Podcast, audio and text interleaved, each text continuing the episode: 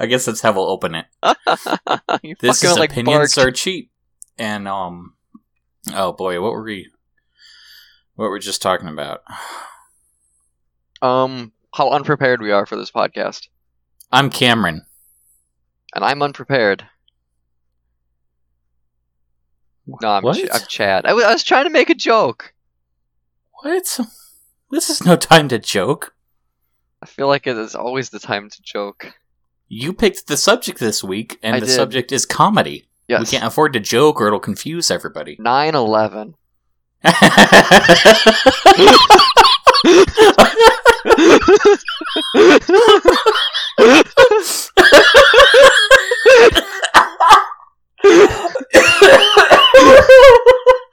oh, fuck, while I was clipping.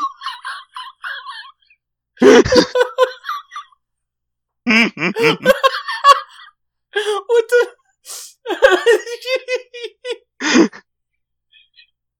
I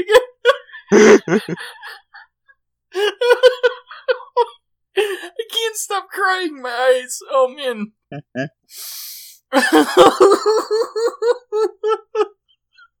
I don't think it's even that funny.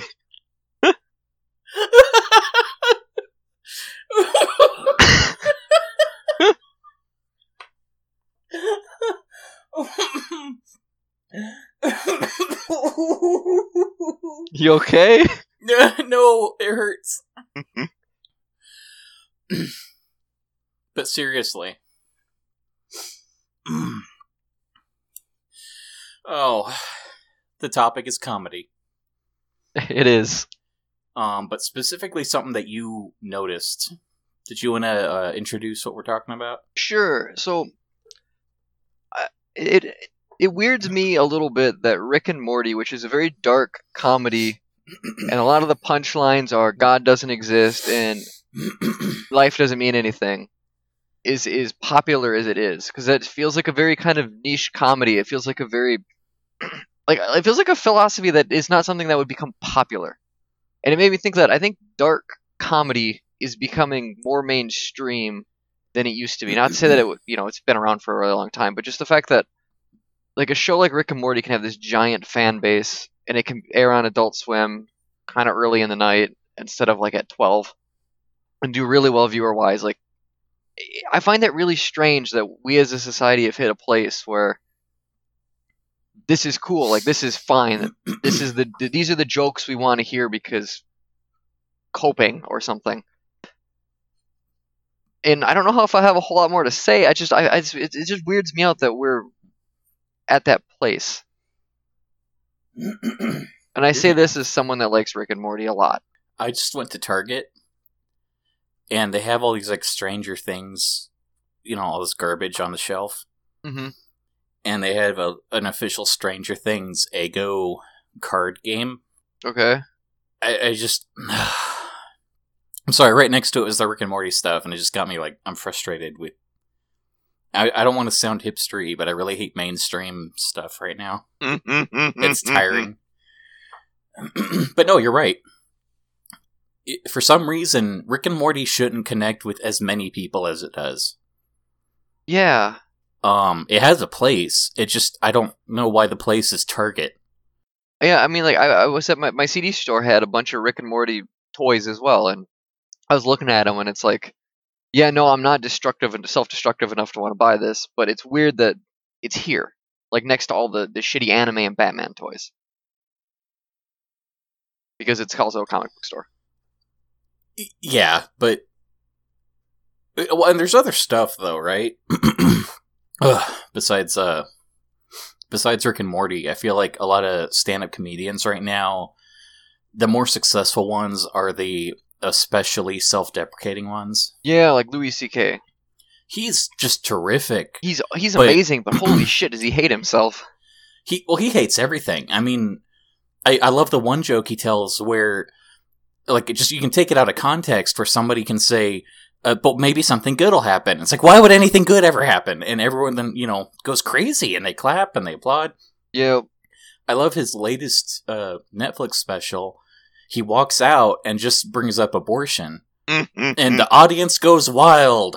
I, it's it's weird because I I guess I really got into comedy in like high school, and so part of that was well, the big comedians around then were Dane Cook and Daniel Tosh, and then I was going to 4chan, and so a lot of my the things that shaped my I guess comedic mind were like well, that stuff, which is why if something's really offensive, I can find that really funny, just on basis of its shock value. And it's not really funny. It's just I don't know why it is that it, it tickles my fancy kind of thing. Well, this is something I noticed. Um, there's different kinds of shock value when it comes to humor, and there's black comedy and there's blue comedy. Yeah, And I feel like blue comedy has been around just as long as black comedy, but it's getting to the point where the shock value of blue comedy used to be kind of taboo subjects that now people are a lot more open about. yeah. And I wonder if black comedy is filling in for that role of shock value. Because it used to be a shock to swear or to bring up sex. Yeah. And now it's kind of common vernacular. So now we have to joke about abortion and racism. yeah, it's like that like the word fuck isn't offensive anymore because I hear it so many times a day. So now you have to say the word cunt. Because that's still one of the ones where people don't want to hear that word. It's like, yeah, I actually had that today. It's like the last bastion of swearing kind of thing. Yeah, I don't know where to go next. It's it's I think that what- God, what you said's really probably on the money though. Just 15 years ago how sex wasn't a thing people really talked about and now it's you know two and a half men every joke in that sitcom was about charlie fucking someone well, that You was know. pretty much the premise of the show. yeah I mean, and, and it just it get it gets so and i don't so you have to wonder if that's a good or bad thing because i mean sex is a, it's a it's a normal part of people's lives i don't it shouldn't be taboo maybe like it, it's a normal function for functioning adults except for me because i'm not a functioning adult Well, I don't know. I think it should be a little more, uh, not necessarily taboo, but it should be held with more reverence, and people are maybe a little casual more than they should be. But that's another topic. Um, yeah Specifically talking about dark humor, um, I did a little bit of research, and I found that in French it's called humor noir, i like that and that's just literally the word dark humor. Um, but but but uh, but how they define it is what did I write? This is so sloppy. To make light of serious or taboo subjects. And I, I was thinking about it, and when I think of dark humor, I tend to think about like suicide jokes. yeah and I I think that I've gotten too casual with suicide jokes where I don't treat suicide as a taboo or serious subject anymore. okay makes and that's sense wrong, yeah you know? but then I'm really flippant about it. oh man, that dude, your 9/11 joke. sorry I'm like still coughing up stuff. it was so funny. All these It- people died. Uh, fuck I There's feel just really bad for laughing at that Well, yeah, that's the thing. I think good black comedy makes you feel bad after the fact. yeah And I feel like there needs to be a second uh, qualifier for like, what are some jokes where it's like, uh, haha, that's a suicide joke, and then haha, oh man, I wish I didn't laugh, but I can't stop. There should be a line somewhere. And you know, to to take it back to Rick and Morty, I don't think I ever have that feeling with Rick and Morty. I've never, I never feel bad that I laugh at any of the humor, even though like this last season, like it was a running joke for kids to die, like either be shot or stabbed or, you know, whatever. Like it was like every other episode, a child died, and I would laugh at it because it was just so over the top absurd.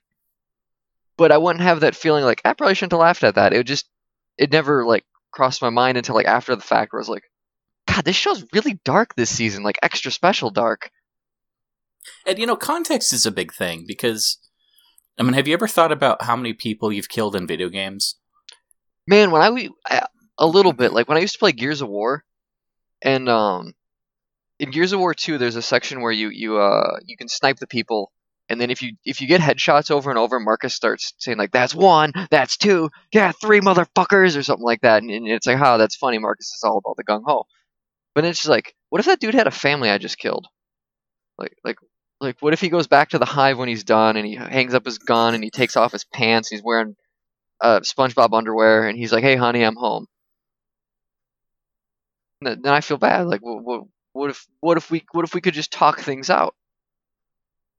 Dude, my favorite Call of Duty was World at War, which I think was the fifth one. And uh, did did you ever play that? Nope. It's a World War II edition, and I got it because they got Kiefer Sutherland to do the voice of the American team. So, like he, it's like Jack Bauer yelling at you to grab the objective, and it's like, "Go get Oh, on cool. base C," and it's like, "Okay, I will," because he's good at yelling. So I Mhm. thought, well, this will be fun, and I didn't expect much from the campaign, but the, the those Call of Duty games tend to have like two sides to the story, and there was the U.S. side, but then there was also the Russians pushing into Germany, Okay.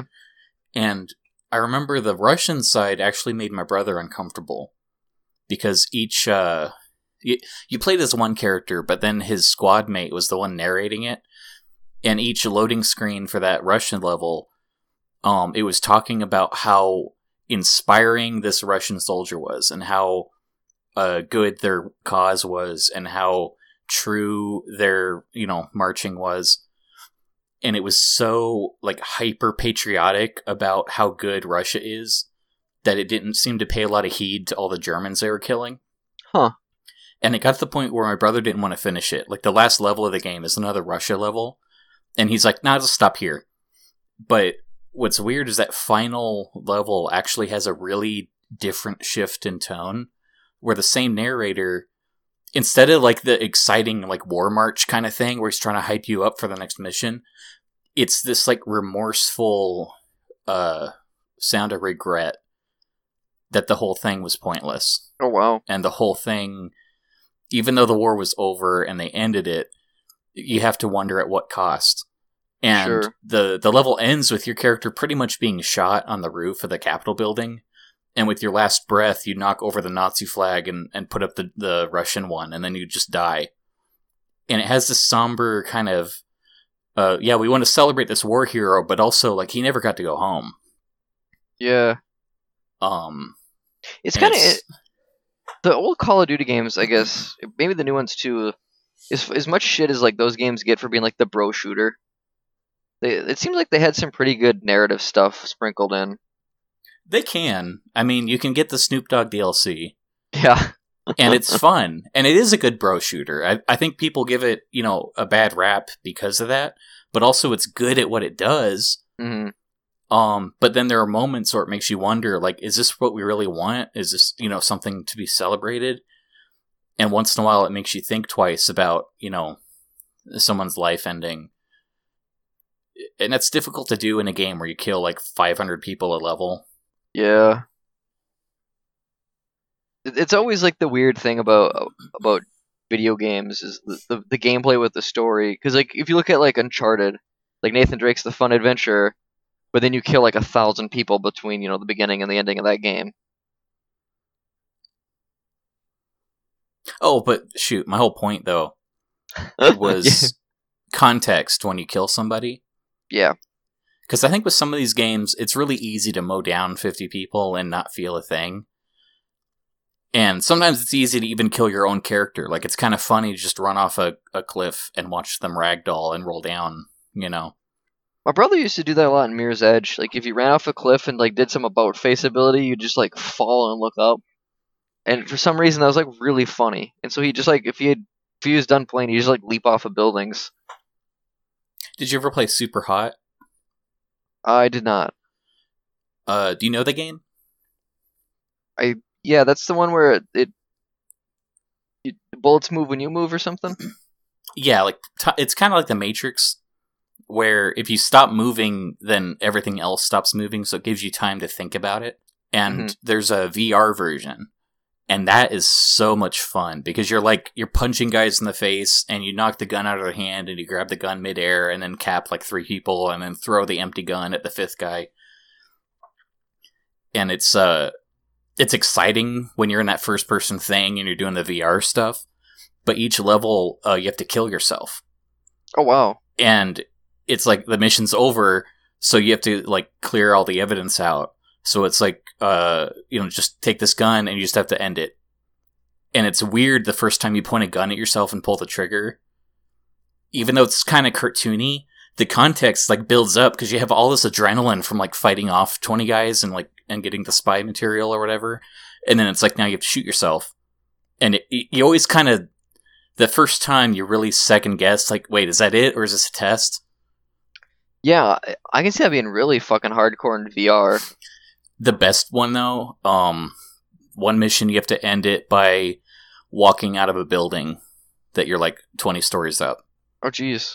and so it's weird is that it says uh like exit or something and i literally like I, I looked down and i could see down and i literally got this like dizzying height feeling that i normally don't experience and then i leaned forward and when i leaned forward my body came into field of a i had a fan running so i felt a breeze Oh wow. and it felt a little too real for a split second where it's like okay what do i i don't know if i want to do this um and it's like i've never cared about falling in a video game before but as soon as you have the context of you you know you being there Yeah. it, it suddenly it feels different There are um in games if like, really tall heights in games can kind of get to me. Like in Dark Souls, there's a, there's a couple of, of bosses where you got to drop down into like a pool of water to fight them, and the drop is really far. And I'm usually just kind of like, ugh, because it's it's do you I don't feel know. it in your legs like Yeah, you're bracing to like- land yeah, it's just like really uncomfortable to do. I'm definitely not a fan of heights, and so that's part of it. But you know, like little like you, you drop like 20 or 30 feet, it's like whatever, it's a video game. But when you're dropping like 200, and like you're still falling, and you're like, holy shit, I'm still falling. I hate um they do that in Final Fantasy 14. There is fall damage like pretty much any other MMO, hmm but you can never fall enough to die. Like I think there's a threshold where it always leaves you with one hit point left, Okay. but you still like you get all this damage and it makes like a, a ow that hurt sound when you do it and it gets me every single time I walk off the cliff by accident. It's like I'm just bracing for it because it's like I almost wish I would die instead of like landing in agony. Yeah, You know what I mean? It's a little weird. it's weird. I remember when I used to play World of Warcraft. There's a, a silly thing I tried to do at one point where you fly up a real high as a druid, and then you shift into bear form, and then right before you hit the ground, you charge at something. Oh, And it will yeah, prevent that you from dying. works. And Yeah. so I was I was practicing that one day, and and you know fucking up a lot, and I just splat against the ground. People were like, "What the fuck are you doing?" And it's just like I don't know, but this doesn't bother me for some reason. This, and maybe it's just because I have like complete control over it, and it's the game's so cartoony that who gives a shit. But there, there are Man, definitely uh, games where it, it gets to me. they put in a new rogue ability if you're subtlety rogue where you just don't take fall damage anymore. Oh, that's subtle. And what's fun is uh I was I was dueling somebody, like a paladin showed up and just wanted to fight me. And they had full PvP gear and they you know how paladins have like shields and Mhm. heals and everything. So it's like, okay, yeah, whatever, I'm bored. So I try to hit him and I literally can't do damage to him. Sure. And they got my health down to like 10%. And so I did like a real quick potion to heal up and then I just jumped off the side because we were up high. And it was really far down. So I jumped and then he went over to chase me. So it went all the way down and he actually activated his shield so he doesn't take damage and it expired before he landed. Oh wow. And so he landed and splatted like right next to me and so I just sat on his skeleton and like, you know, ate food to recoup. Awesome. Yeah, it was kind of funny. I don't know what it is. I remember when I played that. Every I was a, it's like only rogues ever wanted to duel me. And since I was a bear druid, I'd be like, fine. I'd put all my tanking gear on. Like you're gonna kill me, but I'm gonna make you take a while. Yeah, I don't know why, but it's like Rogue is a PvP class, Yeah. and I think that comes from the ability to stealth in the world, so you can get an unfair jump on people. Stealth is amazing. But when you're in a fair fight, rogues aren't the best at anything. So I don't know why it still persists that way. That's funny that that part of the game hasn't changed because I haven't played in a really long time. Yeah, it's funny how accurate that all is. Are hunters still stupid? Oh man, they're even worse. Yay! Uh, all each each spec has an ability to just accidentally do AOE and pull everything in the room that you can't turn off. I like it. So even if you know what you're doing and you're very careful, you're going to accidentally pull the whole room.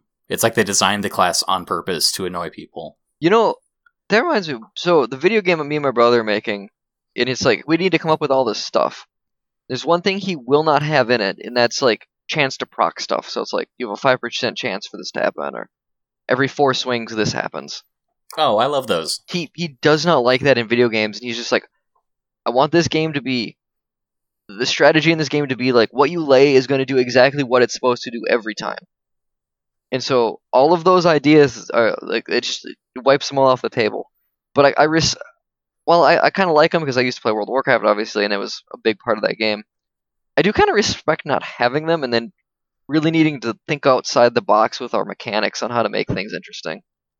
Well, there's a time and a place for it. And Yeah. really, with a strategy game, I think you want something reliable. Yeah.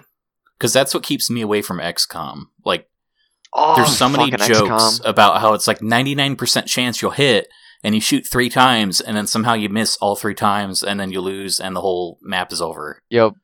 And it's just like, I don't want to experience that once. It was um God, okay, so in our game we have like flying enemies, so if they get knocked off the stage, they they don't die, they fly back on, but you have to get all their stamina down, so they become like endurance fights. Okay. And so he's like, What if we had a ring where it turns you into a flying enemy? So now if you get knocked off, you're fine, but it you have to like really pay attention to your stamina. Cause that'll kill you. I was like, Holy shit. That's so much better than like, hey, what if this procs fire every four hits? You know? yes and no. I think, uh, I think a little of both is good. Yeah, and we have a sword that like every time you do damage, it it, it does fire damage too. So you you time your hits right, fire everywhere, which is fun. hmm We got way off track. What We was I talking about? We were talking about comedy, and then Oh, context. I Context. think because you brought up Rick and Morty and how children keep dying. Yep. And it's like for children to die in Rick and Morty, I I mean, haven't like universes died? yeah, I mean, there's kind of um, it, there's not a lot of gravity when so many people die in that show. Yeah, and the whole multiverse thing is like it never goes away. I mean, Rick doesn't seem to give a shit if like his family dies. He's like, oh, I'll just go find another version of you. Yeah. But then again, that's so fucking dark and like sad, and it's just like, how is this like the the joke that everyone's laughing at, and then you can go get a Funko Pop figure of Pickle Rick? I think the joke, and really the darkness of the joke, comes from thinking about it more so. Sure. Like a lot of the episodes aren't actually that dark unless you like really dwell on it. Yeah. Um, there was that one where, like, without any prompt, he just sort of walked into the garage and then tried to kill himself once, mm-hmm. and it was kind of like, whoa, what? Typically, that doesn't happen, and it kind of holds your hand to let all the dumb people think they're smart, but they're not woke like us. there, it's a special show. It is special. It is what it is. I didn't watch this last season. Um, I hate everyone. this last season was pretty good. I, I really there was some really good episodes to it. But like like one of the kid deaths, like they were at this like resort where like you couldn't die. Like that was the theme of the resort. And so there's weapons everywhere, people are shooting each other, haha. And then Jerry accidentally like breaks the thing and so now people can die. Like there's like a battle going on. And so these two kids, like the whole game, they're like shooting at each other with lasers the whole show. And all of a sudden one kid shoots the other one and then she falls over and blood goes everywhere and she doesn't get back up. And then like then it just cuts away. And I laughed really hard at that, and then it's just like, Jesus Christ, though. Yeah. And, and then it's like, well, well, you know, it's not my fault I'm laughing at this. Like, fucking parents should have brought their kids to this place. What kind of horrible parents are they? Like, oh, just shoot each other with live bullets. I don't know. I'm trying to think. Are there any other shows at all like Rick and Morty? I guess people talk about BoJack Horseman a lot, but I haven't seen that yet. Oh yeah, I think that's another one of those um overhyped ones. Hmm. How about Young list. Sheldon? Does anyone die in Young Sheldon? Oh, I keep meaning to try and watch an episode of that just out of fucking morbid curiosity. Did, do you listen to the Penny Arcade podcast? No. So, I love I love the Penny Arcade podcast because they go uh like behind the scenes a little bit. What they do is they record their um their writing session when they try to plan out what the next comic will be. Okay. And it's it's kind of fun because their process is that the two of them talk about what they've been doing, and as soon as one of them makes the other one laugh, they'll go, "Is there a comic in that?" And then they'll start working on like how to fit what made them happy into three panels Right. Which and it's cool. kind of fun to hear them like work through that. But uh, this one show, they wanted to talk about the Star Trek Discovery thing and how it's on CBS All Access instead of TV. And the one guy refuses to sign up for CBS All Access, and the other guy says, "No, man, you got to try it because Star Trek is so good." And while they were talking about it, um, the the guy that's opposed to supporting CBS said, "I'm not going to support um that Sheldon show." Ha. And and the other guy just kept going on. I was like, "Well, yeah, but you got to watch Star Trek blah blah blah blah." He said, "No, I don't want to encourage the network that makes that Sheldon show." And the other guy said, "You're thinking of Big Bang Theory." And he said, "No, I mean the other Sheldon show." And there's just like pregnant pause, and the silence was just palpable. And then he just like very quietly was like, "The what? You don't know? Know what? Oh, uh, look up young Sheldon. No, and so they watch the trailer, and it's just silence while he's watching the trailer, and it's just him going like, "Oh no." He, oh, he narrates it. Oh. Oh. Oh. Oh.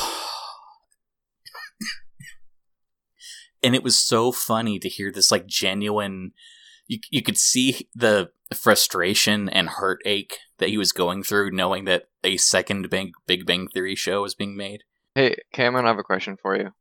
Yeah. Can you can you abort a pregnant pregnant pause? Yes. That was a dark joke, kinda. It sounds like this. Ah, fuck. I'm looking at lists of Rick of of uh, dark comedies, and it's kind of a weird list. like, I don't consider most Quentin Tarantino movies dark comedies, but then it's like, well, people die a lot, and it's usually funny. So maybe they are. it goes back to what you said earlier that dark comedy seems a lot more prevalent and i think partially it's because our sensitivities are changing and what once constituted dark isn't necessarily dark for everyone Yeah. You know what let me let me go through my notes did i read you my notes yet You you haven't yet. Let's let's listen to these. okay i think this might be a bit every week because i write terrible notes Mm-mm. these are the three things i wrote down ancient greeks shakespeare christmas with the cranks Oh, I get the Shakespeare one. There's a lot of kind of dark comedy in Shakespeare plays. Fucking King Lear is basically a dark comedy. It's it, they all say it's a tragedy, but that that fucking play is hilarious. Honestly i think romeo and juliet is a comedy too Yeah, it's kind of like look at how stupid teenagers are they really are. it's like there's a there's a serious feud going on and it's like i know uh, we're both horny let's pretend that we killed our- ourselves and even though we're both in on it we're going to accidentally accidentally really do it this time for real because we're stupid Mm-mm. I hate that high school makes you read Romeo and Juliet as the first Shakespeare play when it's like the worst one. Well it's the worst one and then it's also uh, uh, what's the word? It i don't think um i don't think you learn anything by reading it because it's used as a loose template for so many stories that it's not going to be new to anyone. Yeah, so best case scenario someone recognizes it as actual work and not just oh is this that episode of spongebob where he was like the thing? It's Yeah. like yeah that was that one. Hmm. Was this that simpsons one where he was like the thing yeah that one it's like in a way like Underworld's like a fucked up version of Romeo and Juliet because the vampire falls in love with a half werewolf, and neither side will allow that. You know, it's it's funny that that's such a basis for stuff though. Like, like is is much as I don't like that play, the the the core conflict is you know it's it's huge, it's spread, it's it's got a it's mimetic. Well there's something about it that is easy to relate to because I think everyone's been in a situation where they feel one way, but the world tells them to feel another way. Sure. So it's very easy to say, "Well, I am in love, and it's real love, and it's not a phase, mom." And so when you you know watch Romeo and Juliet or any of the knockoffs, it's kind of like this movie gets me. That's what I'm going through, man. Yeah. Um, back to King Lear though, because King Lear um is about basically King Lear is going crazy. He's, he's got like dementia or something. His family doesn't like him, and people want the throne, and all kinds of fun shit like that. And there's this scene where King Lear is talking to his jester, who is also talking to a, uh, a homeless dude or a guy that's pretending to be crazy that's in, in homeless. And so it's like three crazy people having this conversation, but only one of them is actually crazy. The other two are pretending. And it's really funny, and it's also really sad because here's this dude, his family doesn't like him, he's the king, no one seems to really respect him. Maybe I spend best to read this, but it's like he's literally losing his mind and he's he doesn't know what the fuck's going on and reality's all twisted and he doesn't know what's real. And then these like two people are playing along with him and it's almost like they're making fun of them of him. And it's it's just kind of mean spirited if you you know step back and think about it. No, it really is, and really, I, I think um, Shakespeare plays have a, a tendency to tap into something that the audience didn't know they were experiencing. Yeah, and I think there's a little bit of a self awareness that most of his plays involve looking at somebody and going, haha, look at that fool, without realizing how hypocritical someone in the audience is being. Yeah. Like, I think that's intended. I mean, it's difficult to tell because they're so old, so the way we perceive words are even different. Yeah. It's one of there, there's it's one of, I, I, it makes some words going away. Fuck, can't talk. They're literature for a reason, kind of thing. what was that? What was that one where there was a king, but like he um he died, and but then the prince found out that like his uncle was actually behind it the whole time. Hamlet. No. I'm pretty sure they got a Hamlet. No. The Lion King. That's my favorite. Mm, mm, mm, I like The Lion King. I do because it's Hamlet. Yeah, people don't realize it's it's a good play. That the, the the movie makes me all kinds of sad when I watch it. Simba has a goddamn existential breakdown, becomes a hippie. We're all supposed to be happy for him, and it's like, look at that fucking hippie eating his well, bugs, just... smoking his dope. I, I love, I love. I used to play the Genesis game. Oh yeah, and it's not hard except for the part where the wildebeest are running at you because you don't get any like heads up of where they're going to be next. So it just feels like uh, total luck if you're going to die or not. And I hated that level so much that when I watched the movie and Mufasa dies, it's kind of like, I hate this level. Mm, and I don't mm, mm, care. and then Simba's sad that his dad is dead. And it's like there's a dead animal on screen and his son's there, like crying about it. And I'm like, get off the stage! do, do the dance! I want the pig. Where's the pig at? And I throw my scotch at the That's waitress. Mr. Pig. I, man, I miss my childhood. One of these days we should talk about kids' movies. I think we could have we a not, conversation. Dude? Weren't we Yeah, just talking true. about My Little Pony five minutes ago? Were we? Oh shoot! No, it was like it was five minutes before Oh. recording. That's a thing we can talk about. Okay, so there's a no longer ongoing, but um, an abridged series of, of My Little Pony called the Mentally Advanced series, and it was basically let's take this cute kid show, and it's like, what if every character was an asshole, and then you know, abridging it that way. And so like Twilight's like this neurotic drunk who hates everybody, and she's only doing all this friendship shit because Celestia is a tyrant and will torture and kill her if she doesn't do what Celestia says. And it's like the best version of Twilight because I relate to her so much, but it's also like really funny. And it's then oddly true to the character, though. it is like it, it's really pretty brilliant. Like Pinkie It's Pie's an like interpretation, but yeah, um, Pinkie Pie's like this like uh, almost like like a Russian spy. Like she's got like a kind of a Russian accent, and and she's really dark, and she maybe worships like Cthulhu. Um, and she's trying to like undermine Celestia and all this stuff. And I was like, all these like really weird plot things that go like it's like I'm abridging this episode, but also these characters are like wholly their own. And it was great, and I was really sad when he stopped. That sounds fun though. And then except for Fluttershy, who like he just like wrote her out as much as he could, and like every time she had to talk, he'd be like just just interrupt her because he didn't like Fluttershy. It's kind of funny. Yeah. Fluttershy we could sucks. maybe do a show on My Little Pony. We There's a lot of could. stuff there. Fucking season I'm like seven. way behind on it though. I- Okay, so yeah. th- uh, let's let's go back to my notes. Okay. So I wrote down the ancient Greeks, hmm and that's because uh, literary experts have traced uh, humor and noir all the way back to ancient Greek times.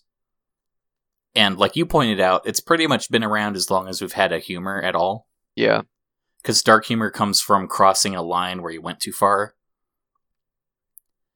But I was thinking about like- it, and a, a lot of like Greek myth has so much like irony in it. Yeah. Like, isn't that And what rape. Medusa is? Is just like she was the most beautiful human, and so a god was jealous of her and made her so ugly that if you see her, you turn to stone, and that's her life now. God, the Greek gods were dicks. Yeah, and that's like I wonder if these were like real religion or if it was more like our Rick and Morty, where it's like, man, what if it was just like cosmic scale and the gods are just dicking with us? Wasn't there like the one philosopher that was Socrates that had to drink the poison? Wasn't he like, why do we worship these gods? They're horrible. They're really not gods at all. They're like, you got to drink the poison. You're saying heresy. Yeah, And and he's probably like, this is kind of funny. This could be an uh, an episode of the Ovid's Metamorphosis. Well, it's kind of like uh, when you say weeaboo and you're like, can we stop paddling people when they say weeaboo? And then it's like, oh, somebody said it, and then they paddle them. Uh, I don't know if I get that reference. Oh, really? Yeah. Okay, Sorry. you're supposed to paddle someone if they say weeaboo. Oh. I always wanted to do an animated thing called the Weeaboo Police, where it's like this big jock dude with a baseball bat, and he just goes around and like kills people that have uh like that are playing like Yu-Gi-Oh and, and doing all the anime stuff and like killing anime characters, and he he's just, his car goes Weeaboo Weeaboo instead of like like a like a siren. I like that. like just going after like like Joey Wheeler and and Yugi while they're playing cards. They go, "No, we play football," and just beating the shit out of him with a baseball bat. Did you ever see season zero of Yu-Gi-Oh? No, It's so different. is it? It's dark. Well, the, the Um, manga was really fucking dark. Well, yeah, that's pretty much what season zero was more based on. And it like there wasn't a card game. Like they literally just played with a playing deck of like, you know, Ace of Spades and everything. Oh, you can't turn that Well- into a multi-million dollar franchise. That's why they kind of rewrote it and they- and made all the characters nice. Oh man. So what was the other thing I wrote down?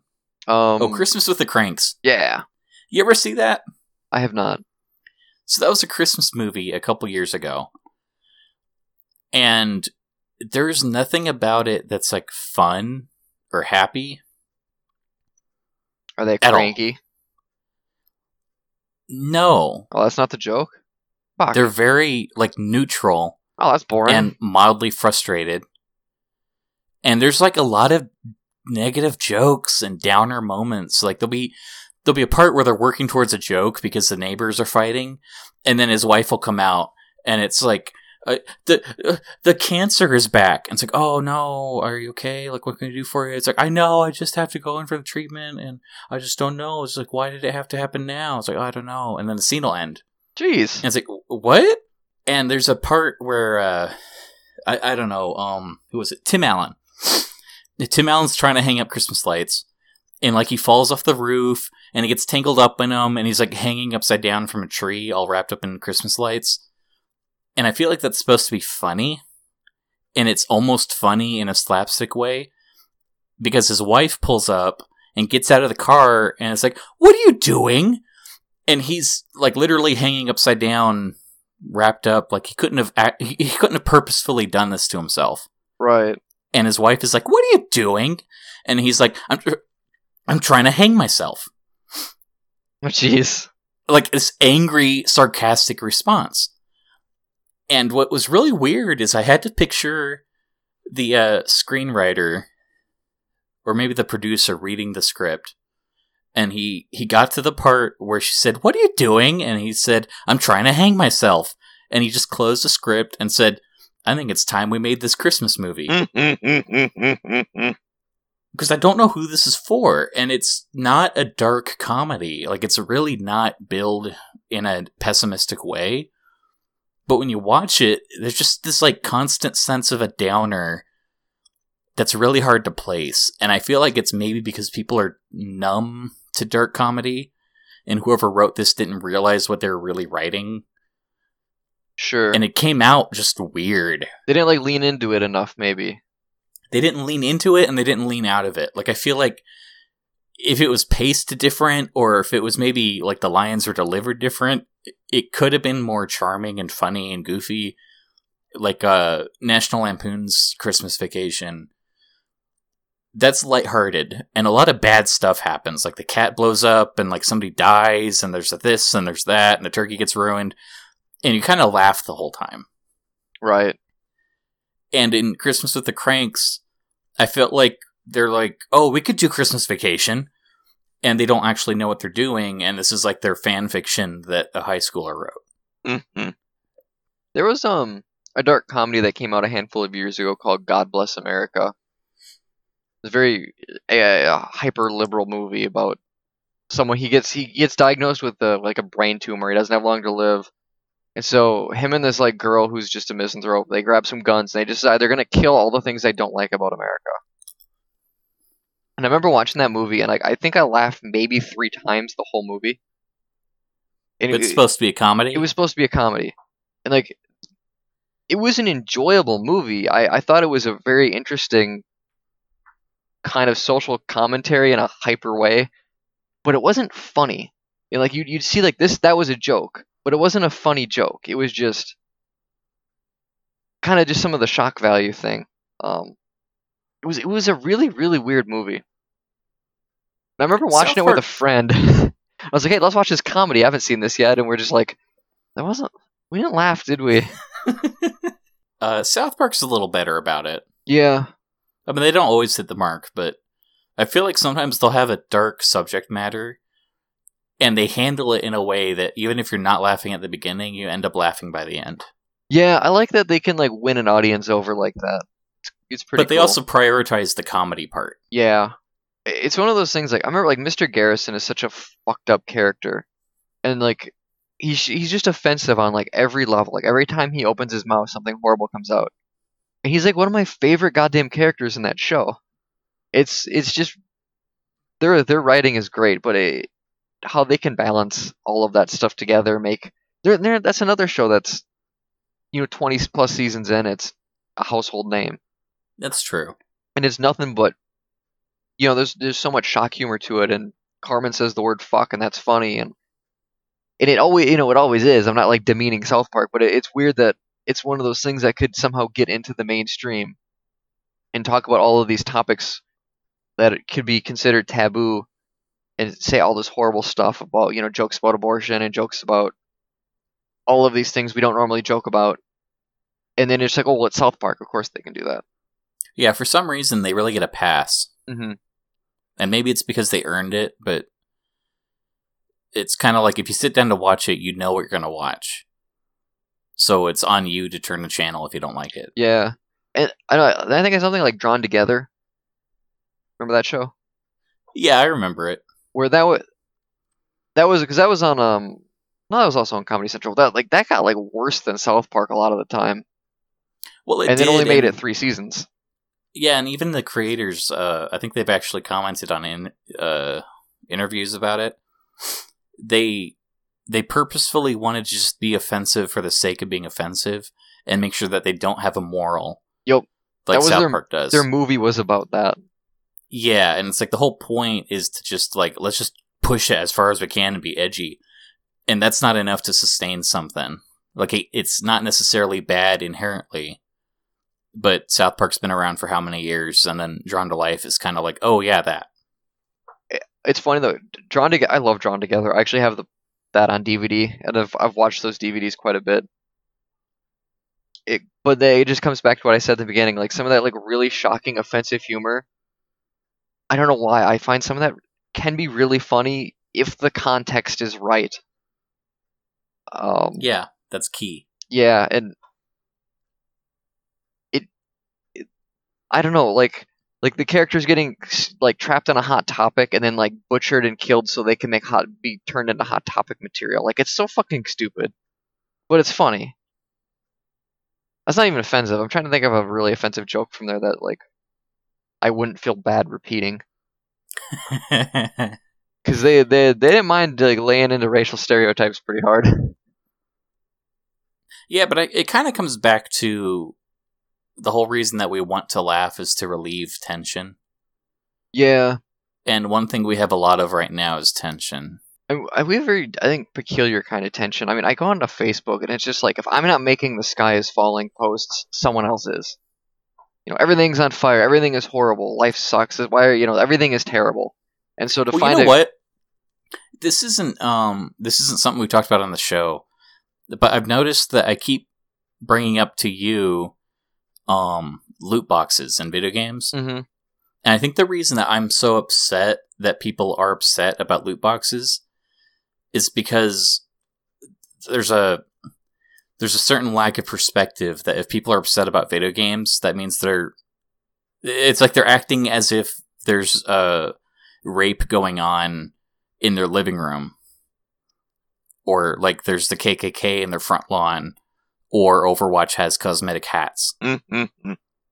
and it's like the the amount of just sheer emotion that's gushing out of these anti loot box articles it like it irks me in a way where no wonder people are upset all the time they're equally upset about the worst thing in the world and the most inconsequential thing in the world God, and yeah. they, they can't turn it off I mean, the internet is basically just concentrated upset at this point. yeah Like logging into Facebook, it's like like playing Russian roulette, but only one of the chambers doesn't have a bullet in it because it's like five out of six posts are just going to be something I don't really want to read. They're just going to make me sad. It's like here's a trump here's a korea here's a thing here's a thing and here's puppies Yeah, puppies and I feel like like socially, I, I should be like socially obligated. I don't want to just like turn away from this. Like, okay, there are problems with the world. I should be up to date and know about them because that's res- being responsible. But I'm also just so fucking tired of it because it's nonstop. Oh, somebody was mad because uh, Trump's wife sent a school some Dr. Seuss books. Yeah, and she it was something like, oh, Dr. Seuss is so old hat or something like that, or like it's been done to death. Well, well, no, the uh, you know there are a lot of levels to this. okay. I'm going to focus on the thing that was retweeted to me, which was somebody was upset on Twitter because somebody else on Twitter said that Dr. Seuss is racist. Oh, he was for a bit. He came around. He well, no, he wasn't racist. He he had some really fucking kind of twisted political cartoons in his day. That he was commissioned to draw Oh, he was. to put to put bread on the table, yeah, by the government. Oh, oh, jeez. Which, given the context at the time, someone said, "Hey, will you draw this right now?" And he's like, "Yeah, sure." Um, once he once he was making enough money to dictate what he draws, I mean, if you look at the stuff that he wasn't commissioned to do, it was very liberal and very anti-war. Oh. Um, but what's weird is that people are applying this 2017 mentality that the ethical thing would have been to say no to the money. Bitches gotta eat, man. Well, just not even weighing on that side.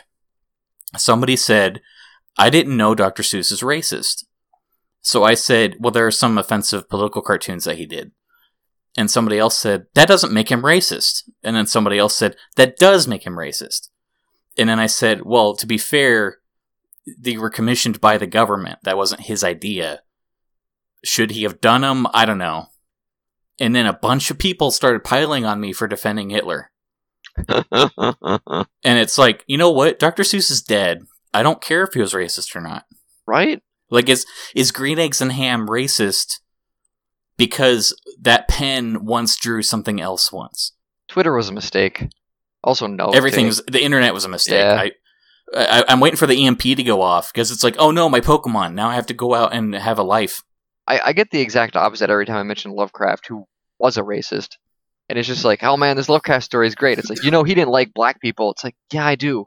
He was a bad person. He wrote good stories. But read the story. He was he died a long time ago. He's been just a corpse for a very long time. but it's also who cares? I, I mean, like sincerely, let's pretend that somebody is racist, but they draw a picture and it's anonymous. Like they don't sign it. And it's like, dude, look at this picture of the Mona Lisa, but with a hat. Isn't this the best picture ever? And everybody loves the picture, and it's on T-shirts, and everybody loves the picture. And then at some point, uh, Hitler comes out and says, "I drew that." Do people not appreciate the art anymore? Well, I mean, that's called like the milkshake duck, right? We're like, oh, look at that milkshake duck. And then it's like five seconds later, oh, the duck's a racist. And it's like, that was like this big popular thing on, on NeoGaf. It's like, you know, who is your milkshake duck? And for a lot of people, it's like JonTron. Made all these funny videos, and then he said a bunch of really weird political rhetoric people didn't like. Most of it was kind of offensive. Um, and all of a sudden, I was like, well, we can't like JonTron anymore. I never want to watch any of his videos. I'm going to cancel my money to him or whatever if he's got a Patreon, and I'm going to, he's a bad person now. And it's like, I don't know. I can still go back and watch like a Star Wars special, and it's pretty fucking funny. Like it hasn't stopped being funny because he said some offensive shit. but it's also and then maybe maybe the racism topic's difficult but i feel like there's a point where um when somebody disagrees with somebody else we have this extreme bipolar reaction that it's like wait you're on the other side of me? Why do you why are you assaulting me? Why Yeah. are your opinions different than my opinions? And i mean racism i feel like there's a right and a wrong hmm but there's stuff where where somebody's like i voted for trump and well i voted for hillary instead of saying oh okay it's like a i'm gonna torch your lawn. Yeah, and i, I don't know where these extreme reactions are coming from where I people wonder aren't allowed to have opinions if these people like go out into society at all. Like I, I'm pretty liberal. I work at a in a screen printing factory where a lot of blue collar workers that definitely voted for Trump, and you know, to get the work done during the day, we have to be agreeable. And it's just like, hey, I can get along with these people because I'm a fucking adult, and we don't share political views, but we share other views because people are multidimensional. well there's there's uh being an adult but there's also another factor in that i think some people don't realize what they're putting out when they say things online especially in text. Probably, yeah. where it's very easy to to read into something. Like if i i- when you're in person you can say um i don't think dr seuss is racist. I love those books and i don't know like didn't most of those books teach against racism? And somebody else can say yeah i guess but if they were to have the same conversation on twitter they're going to end up unfollowing each other Yeah. and it's just sort of i think the tone doesn't carry across and you can make the most innocuous tweet ever but someone will take offense to it Yup. I mean, I have my uh, Warcraft comic, and I know I've made jokes about it, but every time I upload a new comic, I lose at least one follower.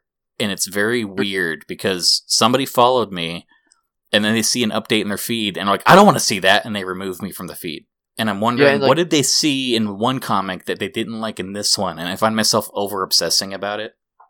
Sure. Because like the last one you put out was really cute and like not offensive at all. It's just like, oh man, your character's enjoying a beer yet, and even though Brewfest has passed, that's cool. Yeah, And it's like, yeah, good for her. Thumbs up. Like how? I don't know.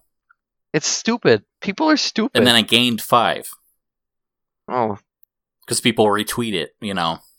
Mm-hmm. And so it's like I'm I'm literally making gain, but the day I upload, I'm gonna lose one or two, and then by the end of the week, I'm gonna gain one or two back. And I don't know what's causing it, and it's very interesting. Yeah. Boy, we talked for an hour. Do you want to wrap up? We can wrap up. It's kind of funny. Like we had like a specific topic, and I we we went we went places in this one. I think. We really did, but that's when we're at our best. I hope this was a good episode. I, I didn't it. say anything that will people will find objectionable, objectable, objectionable.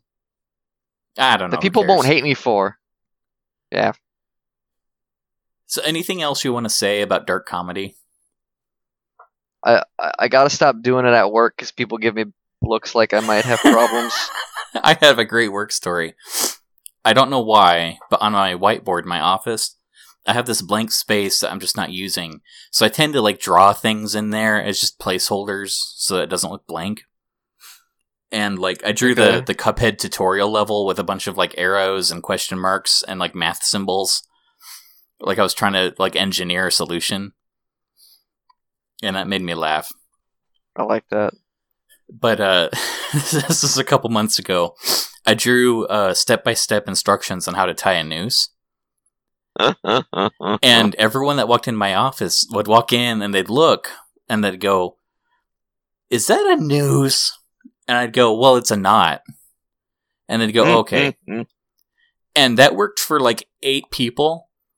And then uh, this one person that used to be my boss came in and she pointed at it and they said, You know, you can't have that there, right? And I said, Well, no one's complained yet. And then she kind of rolled her eyes and left. And so it's like, mm, Okay, I'll mm, take it mm, down. I had one a couple weeks ago. Someone had turned like 50, and someone walked by. I was like, "Oh, you're 50! Congratulations! You're uh, you're over the hill now, huh?" She's like, "Yeah, I guess." And I was like, "Hey, lucky you! You get to die a lot sooner than us. You don't have to put up with this fucking planet anymore." Oh, I said it a little more eloquently than that. Like I was like, "I wish I was you. I have like 50 years left to live instead of 30." Or, you know, something like that. And then I just like walked to get coffee and then walked away. And then they're like, these people are looking at me like, um, should I be offended? Did he call me old or does he just want to commit suicide? I don't It's know. A little of both. I love that. I was Uh, like, yeah, I, I- prob- probably shouldn't make those jokes anymore. Have you seen that stock photo of like there's a there's a kid crying at a birthday party and there's a clown behind him? No, but it sounds great. And then the caption is uh when the clown comes to your birthday party, but then he realizes he's just a regular clown and a monster that'll kill you and you have to keep living. Mm, nice. And it just it makes God, me lot- laugh every time I the- see it. That was one of the things we, we maybe we're going to talk about is like all the really fucked up kind of meme pictures that show up about suicide and, and life is horrible. There's just a There's a lot. deluge of them. Yeah. Oh man. So how about Glad It's hard to get away. What's something that Glad we're Space. positive about? Uh, Um. You got shit, anything I to one recommend? I. I, I had one. I don't remember what it was. you got any iPhone apps? No. Fuck. Um. I got one. Why is this so I hard? want to Yes, recommend okay, you go. everybody watches Trolls. Isn't that like a shitty horror movie, or is it like the kids movie with the dolls? What What is No, the kids movie based on the dolls. Okay. It's uh the trailer does not show any of this. It's actually a pretty smart movie. Huh. Like the cutesy stuff is so overly cutesy that you relate to the character that hates everything. Oh, nice. But also like he's very grumpy and there's a cheerful person that's very cheerful. And as you discover there's a reason why he's grumpy and it's not just a goofy character trait. And there's a really good musical number where they do um, "Hello Darkness, My Old Friend" Oh, nice. or "The Sound of Silence," one of those. Yeah, that but one. it's just very um, it's a it's a deceptively entertaining cartoon. So if it's still on Netflix, I recommend you watch that. Cool. Um, here I'll, I'll recommend something. The uh, Underwinter Trade came out today. I picked it up at my comic book store. Nice. Uh, it's a book I really, uh, really, really liked. Uh, I love Craftian horror, so it kind of ties back into that. Um, so yeah, if you want some really cool Lovecraftian horror with like watercolor paints and stuff as the art style, you should grab that. Also, my uh, I, I reviewed the book and I got a I got a cover quote on there. The We the Nerdy quote is something I wrote, nice. so that's cool. So everyone go out there and tell your comic book uh, supplier uh, this quote here. That's why I'm buying it, and see if that does Mm, anything. mm, mm. It's only ten bucks. Five issues, ten bucks. I'm gonna buy it. Image trades are only ten bucks usually. It's pretty great. My comic store is blue. Blue. So there's balls. Blow. Oh. Blow. I tried to make a blue joke. Go back to that. Yay. We did it. That's a wrap. We did it. But the ending joke wasn't as fun as the as the beginning joke. That was a great joke.